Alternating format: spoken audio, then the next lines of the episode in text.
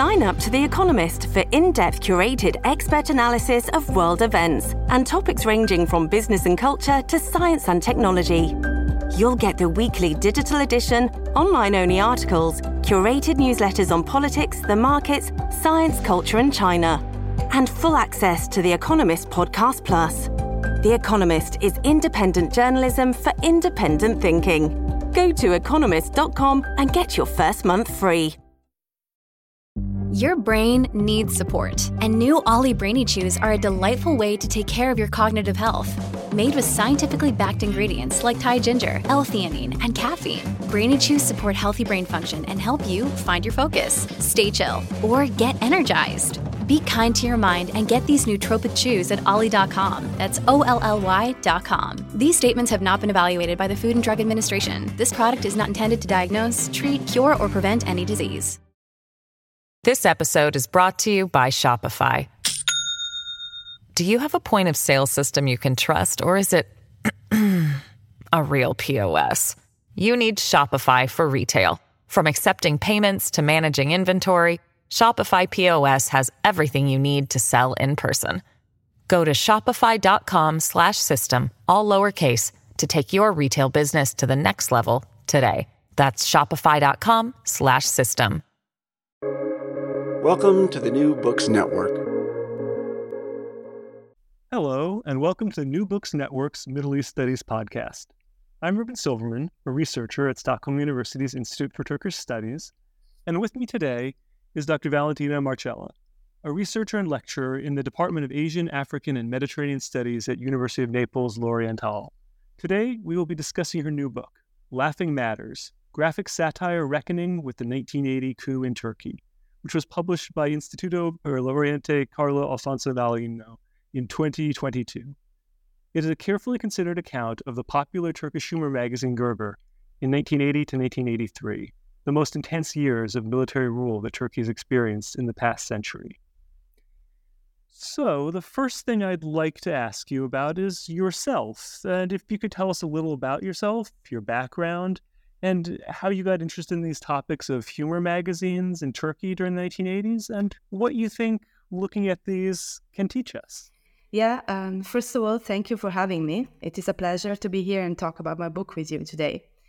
Um, so, I have a background in Middle Eastern and Turkish studies, and I am a historian by training.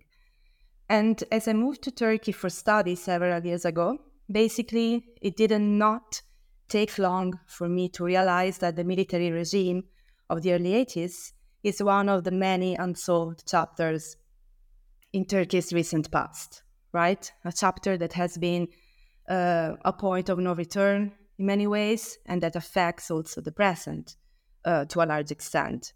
And this book in particular originated from my desire to, to investigate new aspects of the military regime, which is called in Turkish 12 Eylül dönemi, so the period of September 12, from the day in which uh, the military did stage the coup in 1980. So, uh, this regime was one of the most authoritarian periods in the history of modern Turkey, with very little personal freedom and with a high number of victims of state violence. And one of the most infamous aspects of this regime was the violation of freedom of expression, including in the press and the media. And this was the actual starting point of my research, I would say, uh, because I was interested in the possible existence of a press that was not aligned with the military government, not underground, where it is easier to imagine that critical publications became widespread, but rather in the mainstream. So, in brief, I, I ask myself if and how a culture of dissent would exist in Turkey's mainstream in this uh, censoring and authoritarian context. And this question, uh, this question identified graphic satire as the ideal research ground, because mm, I would say by nature, graphic satire moves along several crucial dichotomies. For example, it moves between farce and seriousness, between art and politics, between entertainment and denunciation, or also between fiction and reality. And for these reasons, my hypothesis was that even under the military rule, satire was able to negotiate the boundaries of what was possible to say and what was not in the mainstream. So um, I began to investigate political cartoons in several newspapers and magazines of the time. And after a preliminary research, I decided to focus on Gırgır. Gırgır, the magazine, the weekly magazine Gırgır, was initially one case study among others, but soon became my main case study in the light of its extraordinary political engagement during the regime. And um, in Gırgır, I examined a, a sample of about uh, 12,000 cartoons.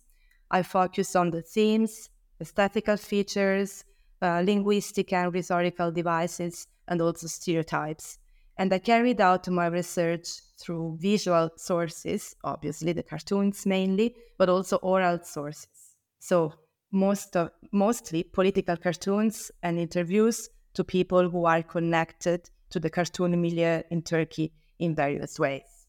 Well, so this magazine, Gırgır, it's as you say, it's an extraordinary magazine. It's uh, in the in the history of Turkish cartooning, it had made a lot of important contributions. So maybe you can give us a better sense of the the background of cartoons and cartooning in Turkey into which it came and the reasons for why it made such an impact.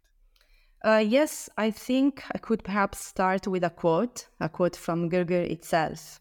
And the quote reads A satirical magazine in its own way, or in Turkish, kendi halinde bir mizah dergisidir. So Gırgır introduced itself to the readership with this self-definition when it started as a satirical magazine in the summer of 1972.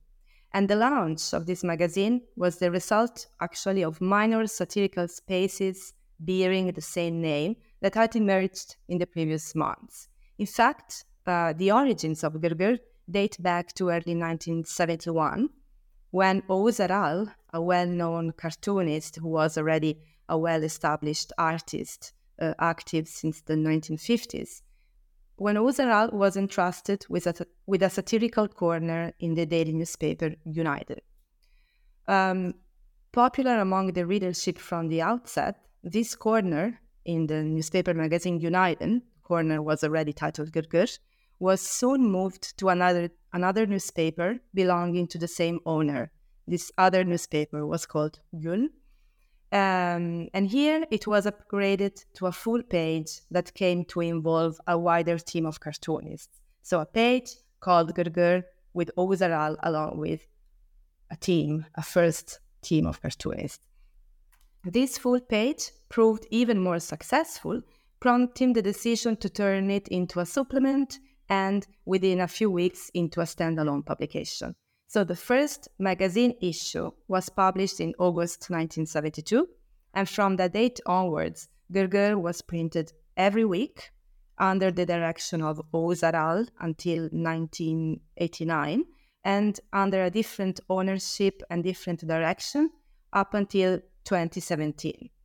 So, with its 45 years of activity, Gırgır is actually one of the longest lasting um, satirical magazines in Turkey.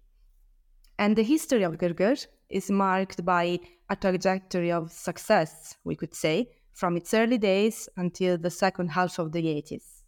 In fact, in these 10 to 15 years, the magazine enjoyed growing popularity and a progressive increase in sales, with the number of distributed copies reaching a peak of half a million between 1982 and 1987. So, in the period which is interested by my book, actually.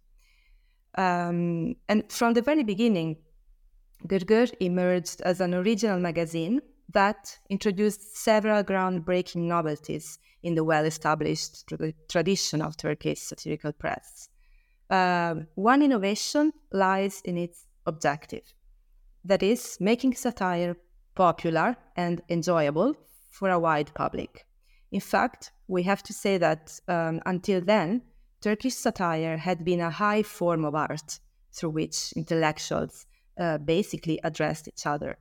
Actually, in the 1930s and 1940s, so in the first years and first two, three decades of the Republic of Turkey, cartoons were success, successful in relieving, for instance, the discomfort caused by the new alphabet.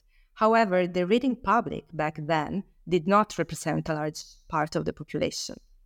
Later on, in the 50s and 60s, a generation of artists known in Turkish as Kuşağı, which translates literally as uh, 1950 generation, introduced a new wave, a new wave of cartoons marked by a strong political content and an abstract style that, willingly or, or not, distanced cartoons from the masses. With Gırgır, uh, in the early 70s, Oğuz Aral, who also belonged to this generation, to the 1950 generation, moved away from this wave in order to restore the tie with the people and also to increase the public interest uh, in satire. And directly connected with this objective, we might say, was also Gırgır's policy regarding the contents. In fact, initially, the pages of the magazine were filled with uh, erotic satire and sexually explicit jokes. Uh, this is testified above all by the typical, what we, we know in Turkey as the typical Gırgır photo montage, uh, which are basically uh, black and white photos of naked women, in general actresses, models, or showgirls of that time, on which the cartoonists used to draw comic characters that made funny jokes uh, while surrounding or also covering the female body, parts of the female body. Uh, the display of the naked female body actually was not a peculiarity of Gırgır in those years. What was new, however, was the idea of resorting to this kind of eroticism to create humor. And I think it is also important to stress that the choice of sexuality as a core theme uh, may be in part ascribed to the fact that in the beginning only men contributed to the magazine, contributed to Gırgır. But most importantly, it shall be ascribed in the political and cultural context in which the magazine was born. In particular, Gırgır was launched during the military interregnum of the early 70s, which was characterized by mass arrests, imprisonment, and in many cases, torture, not only of people involved in radical activities, but also students, academics, journalists, and trade unionists who had allegedly embraced left, leftist ideologies. So, in this, uh, let's say, forcibly apolitical environment, the mass media, the mass media as a site for the promotion and elaboration of cultural norms, began to devote increasing attention to the lives of individuals, no longer seeing people as a part of a collective community, right?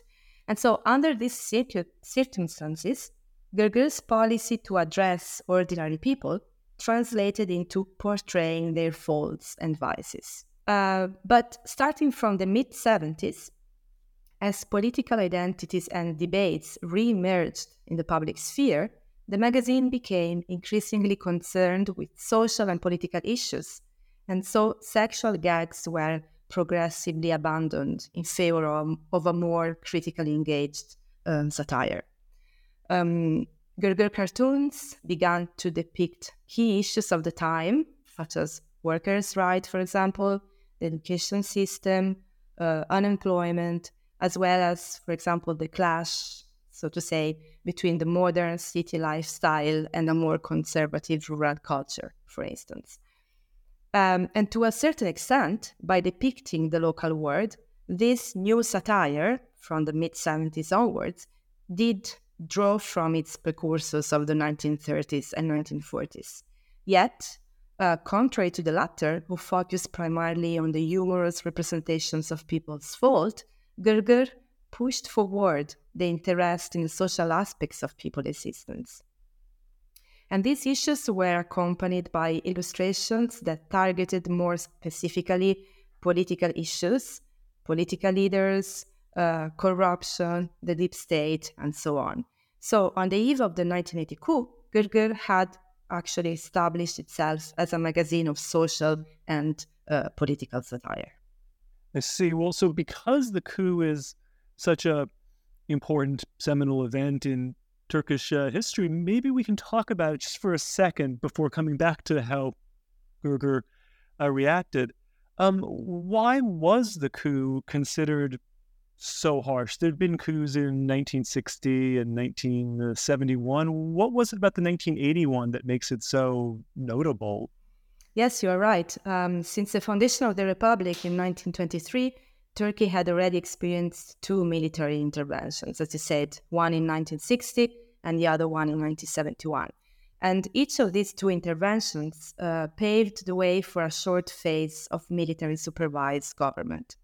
However, uh, the seizure of power of 1980 was different in many respects, I would say. Uh, above all, this time all political parties were outlawed, and the military took direct control of the state, governing for three years. And we might say that the goal was ambitious. The goal of the military was ambitious and aimed at the long term. In fact, um, the encompassing object- objective was to radically reshape the country by reforming uh, the political system, the institutions, and not least society as a whole. And this radical transformation was going to be enacted according to a conservative and centralized model, which is uh, what happened actually. In parallel, I think it is worth uh, stressing that the army in the early 80s never sought to gain the support of the population. On the contrary, they established a highly repressive and authoritarian regime. In fact, I believe that it is no coincidence, and it is worth mentioning uh, at this point, that when elections were held in 1983, after three years of regime, the party that was supported by the military junta obtained the lowest numbers of votes. So this electoral outcome somehow shows quite clearly that civil society was willingly to sever all ties with the military uh, regime.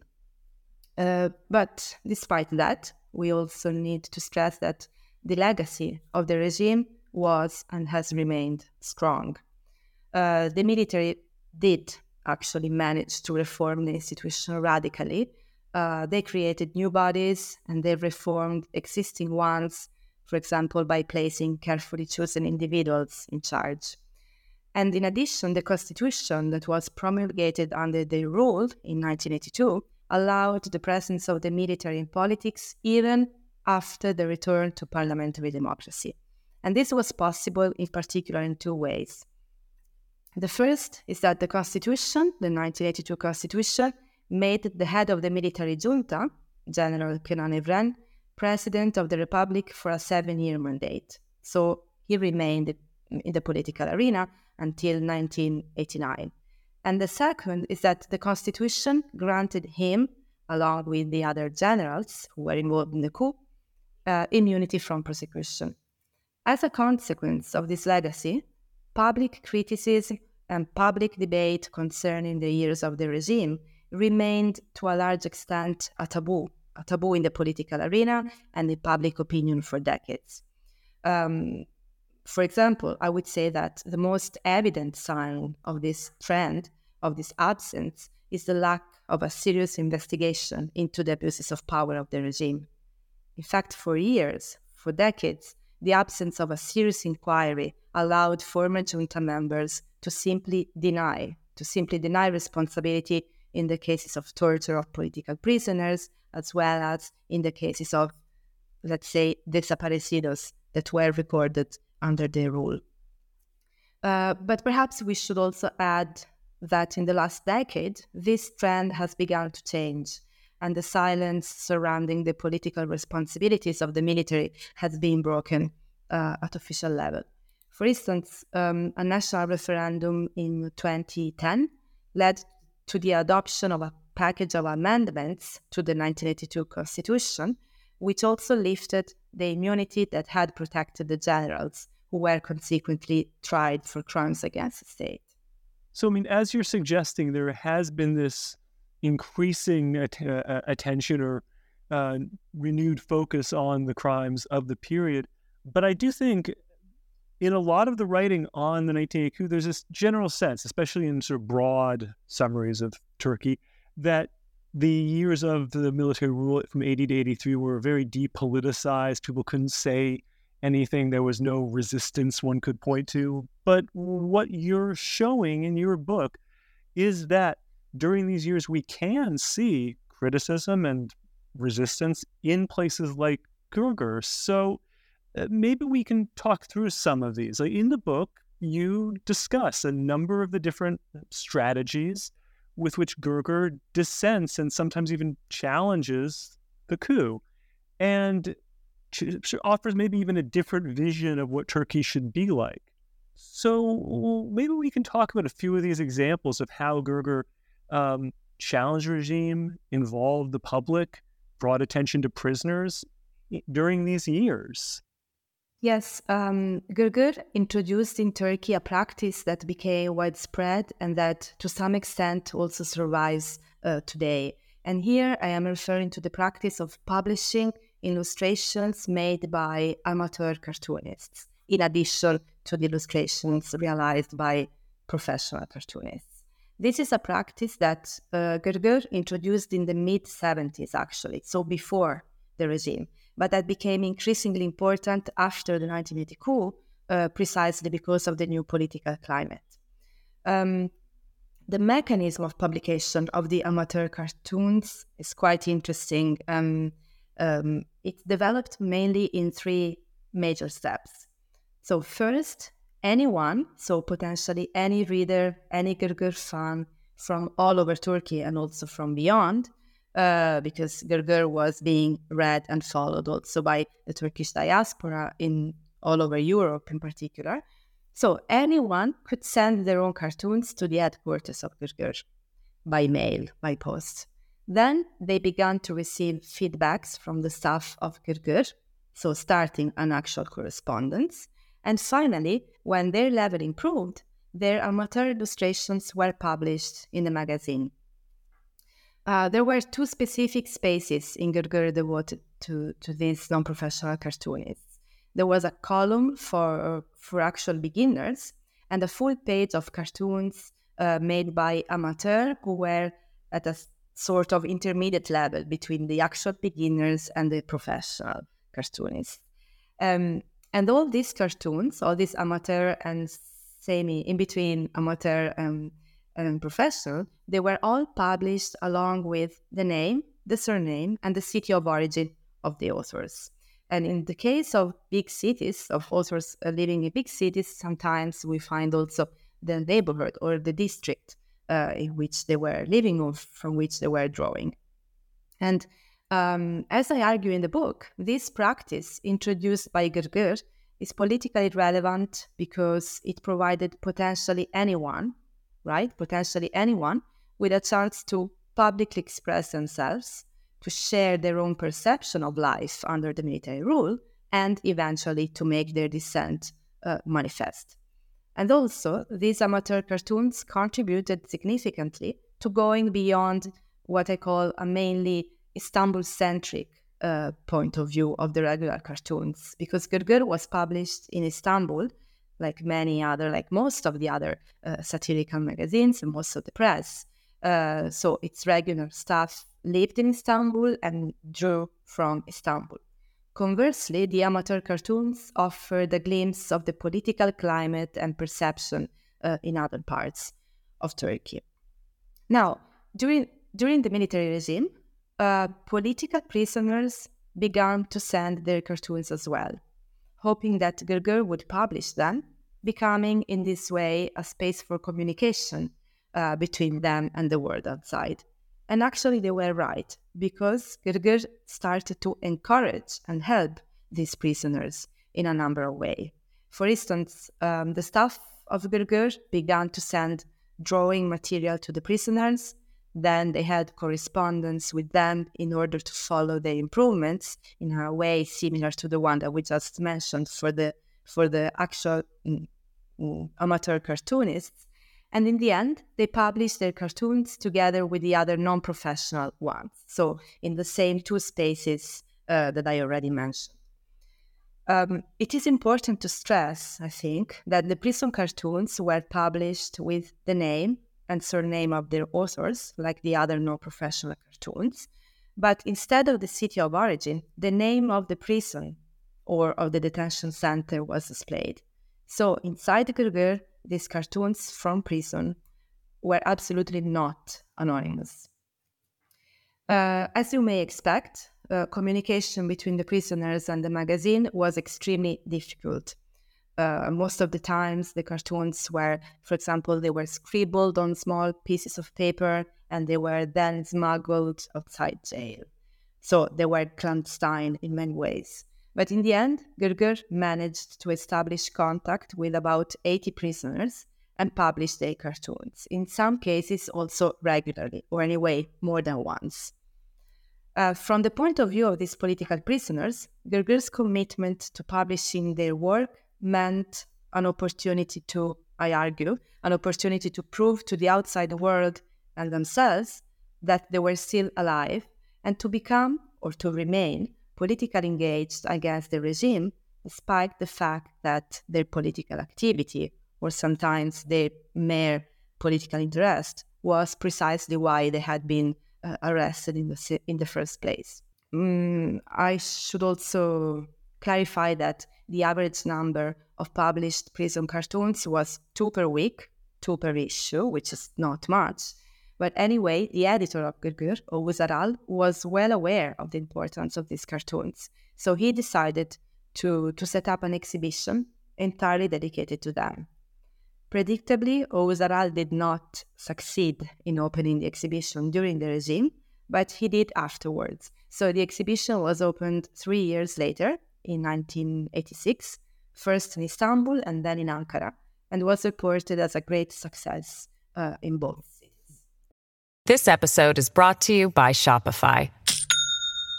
Do you have a point of sale system you can trust, or is it a real POS? You need Shopify for retail. From accepting payments to managing inventory, Shopify POS has everything you need to sell in person. Go to shopify.com slash system, all lowercase, to take your retail business to the next level today. That's shopify.com slash system. Yeah, I mean, I found that fascinating. I had not heard of that until I read the book, and it was one of the things that particularly shocked me to learn about. Um, I guess one of the other ways, though, in addition to these prison cartoons, that you argue that Gırgır is challenging the regime is the way it's depicting uh, officials of the regime, not the military leadership, but some of the civilian officials who are overseeing the the government. Uh, so maybe you can give an example or two of these civilian officials whom uh, Gırgır is picking on. Yeah, um, in fact, the publication of cartoons made by non-professional cartoonists and by political prisoners, which I just mentioned, may be deemed uh, only two of the strategies of Gırgır uh, during the military regime, two strategies that concern the authorship. But obviously, the content of the cartoons is also uh, quite crucial. Um, I would like to add also that in this respect, concerning the content, um, we may claim that under the regime, Gırgır dealt with a very, very wide range of topics that could imply criticism of the government in different ways and also at various extents. But in particular, three trends emerge as straightforward attacks uh, on the army in power. And one of these trends uh, is the one that you just mentioned questions the military in their self attached technocratic responsibility. So the military as political leaders of the country, the military as rulers, actually. And these are caricatures in the most traditional understanding of the term. In other words, portraits that uh, denounce the dishonest intentions of their subjects by means of verbal exaggerations and physical distortion. And uh, we may claim that the main targets uh, of this trend are the civil officers whom the military had invested with important political duties. In particular, the Minister of Finances, Turgut Özal, uh, then the man in charge of drafting the 1982 constitution, which we just mentioned, Orhan Aldıkaçtı was his name, and also um, İhsan Doğramacı, who was the president of the newly founded Council of Higher Education, YÖK in Turkish. Uh, perhaps I can mention a couple of examples here. Um, a caricature, for example, a caricature uh, portraying Turgut Özal, in which we see Özal um, standing in the middle of the street, portrayed as gigantic compared to other people who are walking by.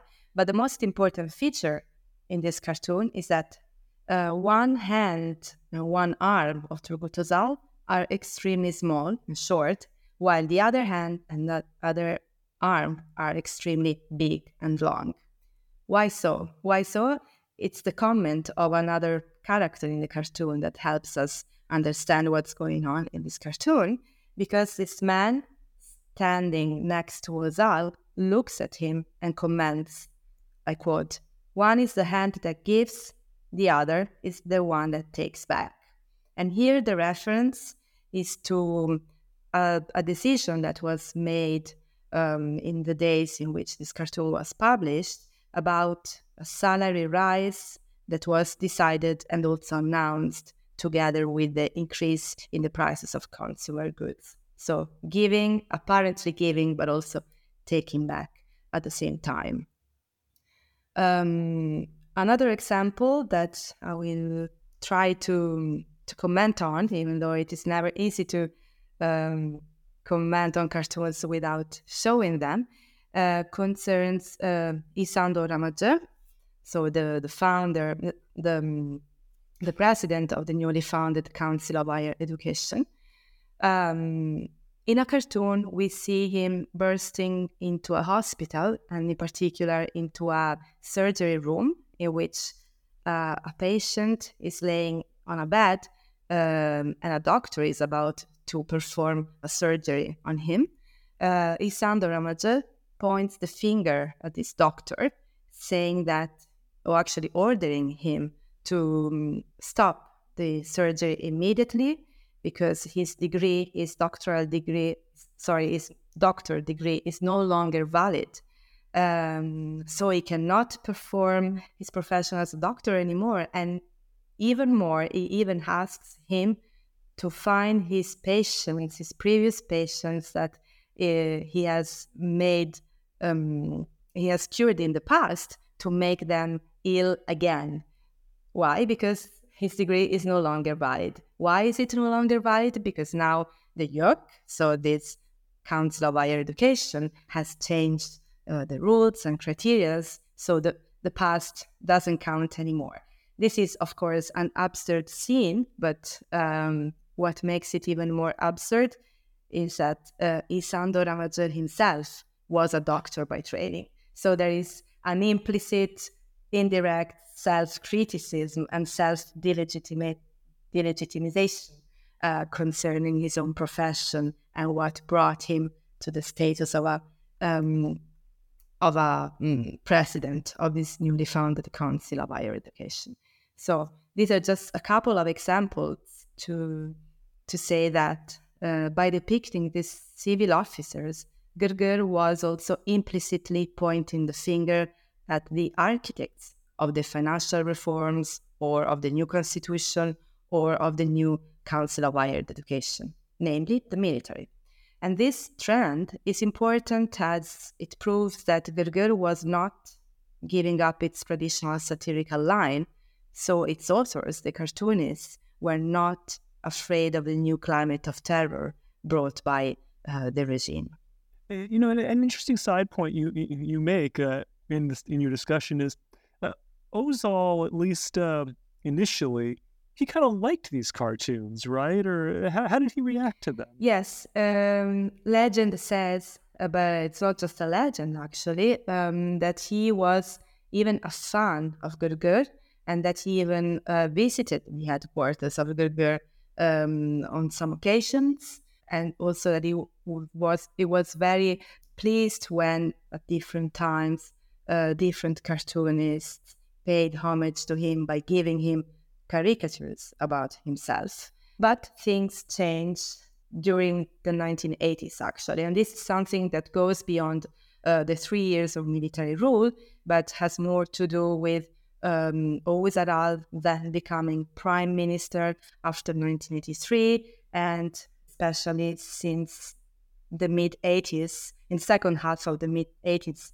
becoming less and less tolerant about criticism himself uh, in general as a as a political uh, stand and as a political position, which came also to affect his um, take and his opinion and reactions to cartoons.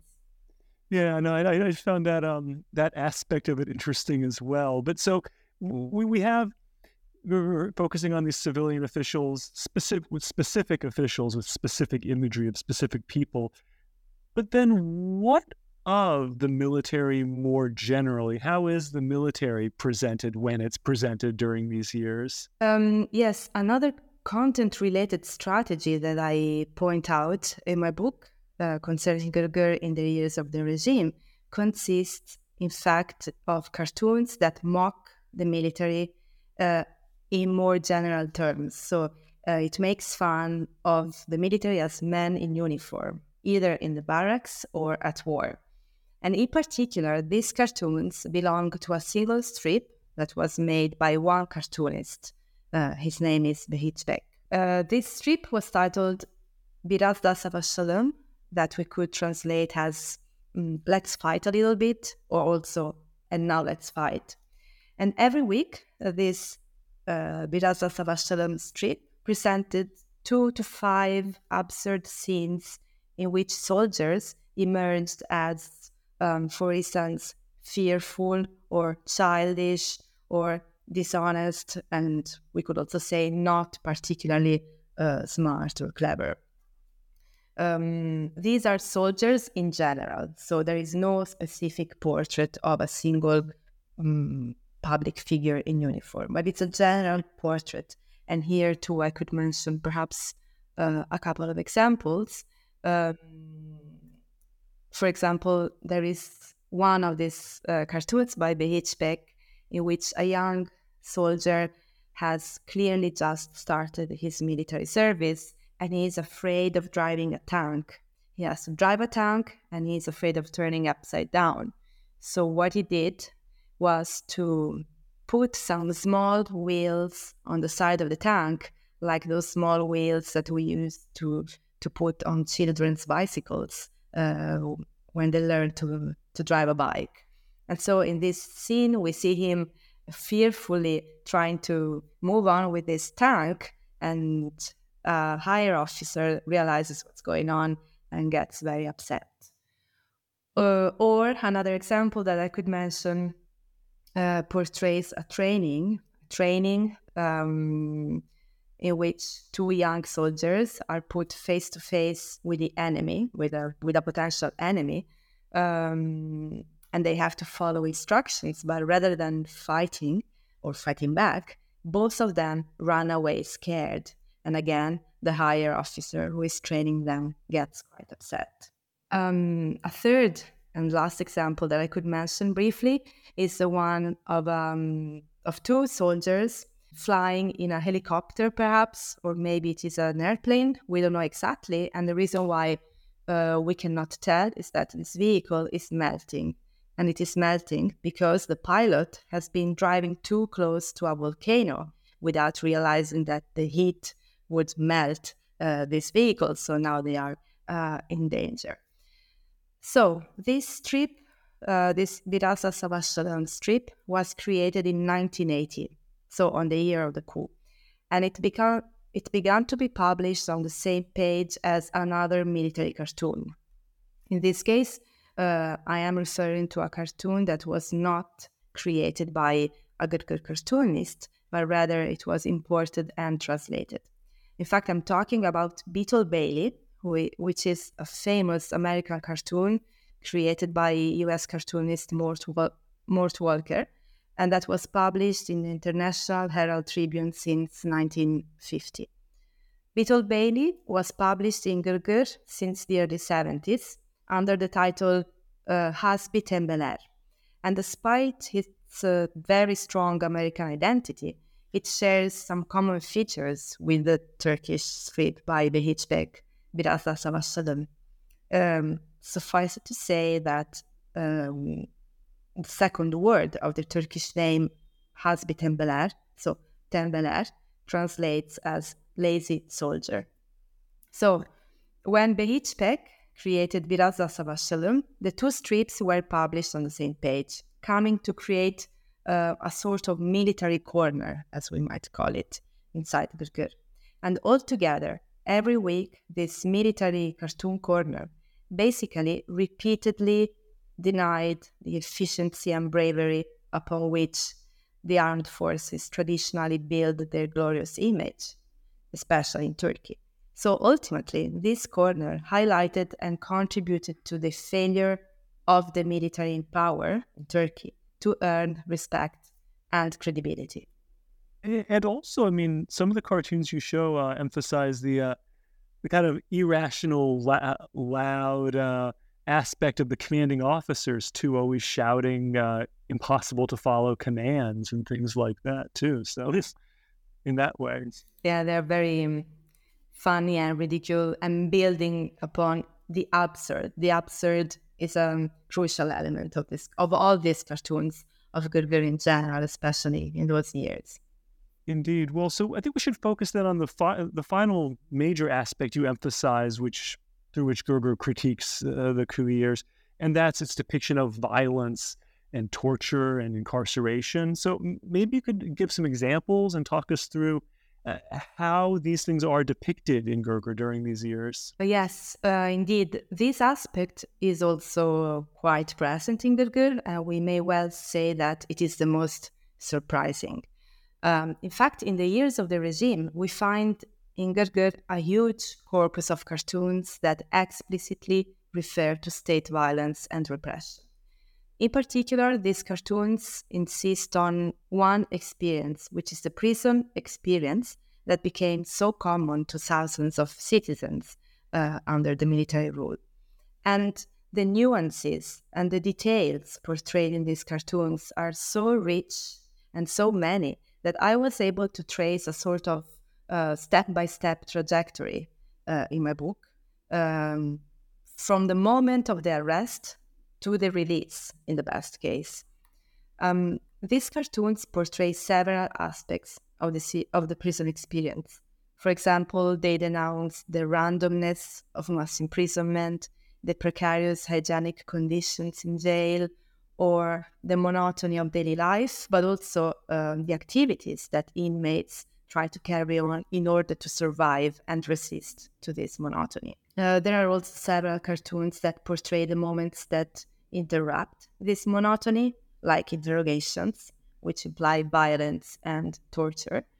Um, some cartoons also convey an idea of hopelessness, but many more actually uh, reflect on the trauma of this experience, a trauma that will never allow these inmates or former inmates uh, to have an ordinary life again. Um, the most relevant aspect of these uh, prison cartoons, as I call them in the book, is that for the most part, they were made by prisoners themselves. I mean, those prisoners that we mentioned early on, those political prisoners who turned to Gırgır to express themselves uh, through the cartoons. My point here is that by making these cartoons, these prisoners chose to react against the depolitization and silence that the military was trying to impose over them. Because the mere decision to make these cartoons was itself a challenge to power, right? As it proved that their authors did not fear repression, even though they were in jail. And we should also recall that death penalty still existed at that time in Turkey. So the position of these prisoners was extremely delicate.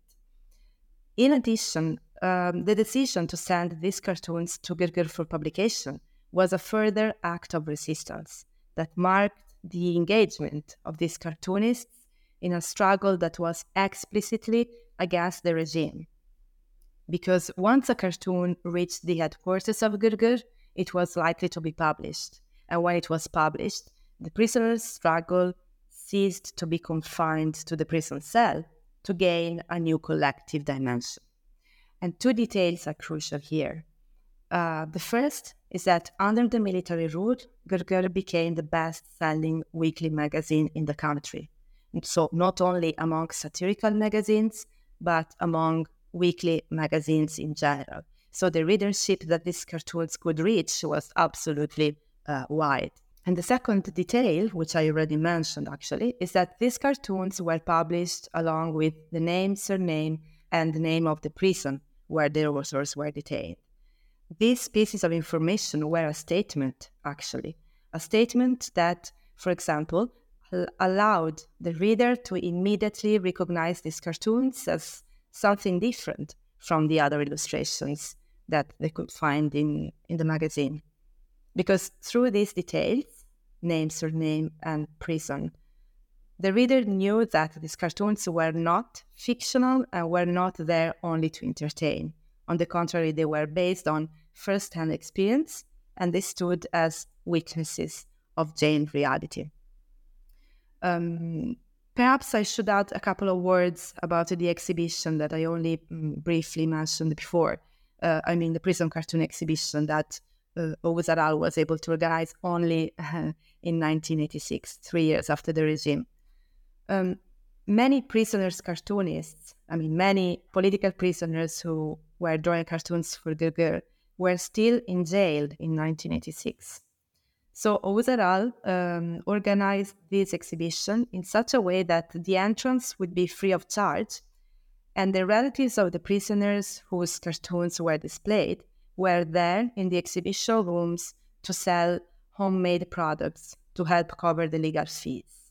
So we can say that the exhibition took the struggle of these prisoners to a new level, also involving different actors. And then the exhibition catalog which was also published in 1986, so along with the opening of the exhibition, uh, actually a bit later, right after the exhibition. Uh, the exhibition catalog also contributed to inscribe these prisoners and their struggle in the collective memory of the country systematically, for sure, and we could also say uh, forever. And this is one of the reasons why we can talk about this exhibition uh, 40 years later, mainly thanks to this uh, exhibition catalog. So, overall, the prison cartoons represent an incredible attempt to uh, challenge the official discourse, reframe political resistance, and also define new forms of freedom, notwithstanding the physical confinement of their authors. I think the strength of the book is just, is the way that you highlight this event, which I was I was not familiar with even as someone who likes to think they know something about the period. So I, I learned a lot from it, and um, I think readers will learn a lot from it. And um, as you say, since we are talking about imagery, it'll be good for people to actually go and see the book, see the images that you've selected and that you're describing, the ones you've talked about, and other ones that you include as well.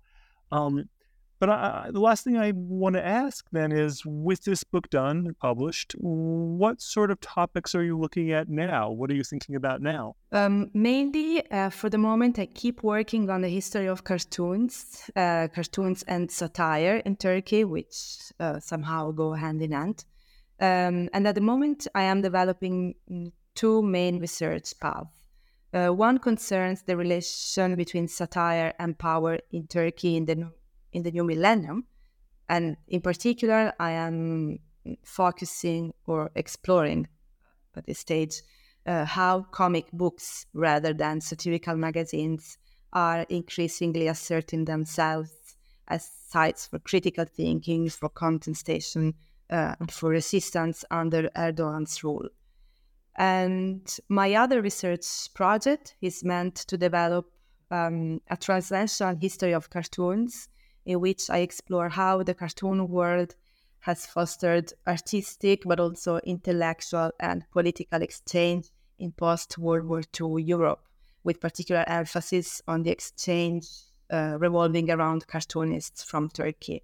And at the moment, I am focusing on one part of the second project, in particular on the relations between Turkey and Italy uh, in this domain but other trajectories appear to be promising as well. Well, I mean, all of that sounds very good. And I mean, as, as anyone who knows a little bit about Turkey is aware, cartoons are a very central part of uh, the political culture, I guess we can say. So this book is really valuable contribution to helping us understand that in recent history. So I I very much enjoyed it, and uh, I want to thank you for joining us, and I look forward to looking at those new projects when they come along. Thank you very much. Thank you for having me.